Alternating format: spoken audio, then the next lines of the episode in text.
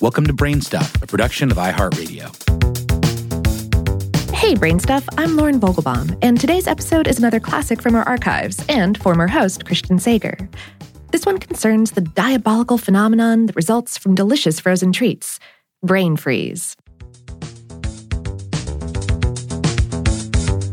Hey, Brain Stuff, it's Christian Sager. We get headaches for a lot of reasons. Sometimes Foods like chocolate, cheese, or cured meat can cause them. Other times it's stress or maybe changes in our sleep habits. Headaches are also caused by eye strain, sinus problems, coughing, and even sex. And if you're really unlucky, they're a sign of neurological problems. But do you know what causes headaches in over one third of the population? Ice cream. Diabolical, evil ice cream otherwise known as a brain freeze or a, quote, cold stimulus headache in more lofty circles, the ice cream headache only requires two things. First, something cold touching the roof of your mouth, and second, a hot environment like a summer day or a sauna or a yoga class full of sweaty people. That's where we all usually eat ice cream, right?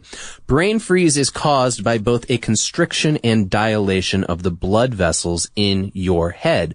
There's a nerve center just above your mouth, and when it gets cold, it signals the anterior cerebral artery to widen, trying to heat your brain with warm blood. Since the skull is a closed structure, this sudden rush of blood could be increasing pressure, which causes the pain we feel. It's kind of a horrible, stabbing, achy feeling. But the warm air around you causes these blood vessels to restrict again, relieving the pain about 10 to 20 seconds after its onset.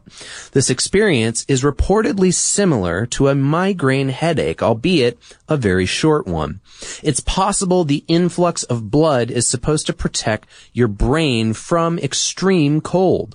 The pain is usually in the mid-frontal area, but it can be unilateral in other parts of the brain. But don't worry, experts say that ice cream isn't going to give you brain damage or anything. In fact, when they're correcting aneurysms, doctors sometimes lower your brain temperature down to 64 degrees Fahrenheit or 17.8 degrees Celsius. So, Ice cream ain't no thing, except there's only one cure for brain freeze. Never eat ice cream again. No, I'm just kidding. In one article about these headaches, a researcher actually said ice cream abstinence is not indicated. So keep eating all the ice cream you want, but slow it down a bit there, Haas. Try to eat in small bites and avoid the roof of your mouth. Also, you may be more likely to get brain freeze if you already get migraines. The science isn't confirmed on that. But since the vascular response of ice cream headaches is similar to the experience of migraine sufferers, they may be more vulnerable. Researchers are investigating this connection now in hopes of developing even better painkillers.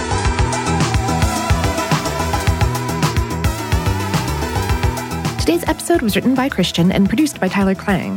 For more on this and lots of other topics, visit our home planet, howstuffworks.com. Plus, for more podcasts from iHeartRadio, visit the iHeartRadio app, Apple Podcasts, or wherever you listen to your favorite shows.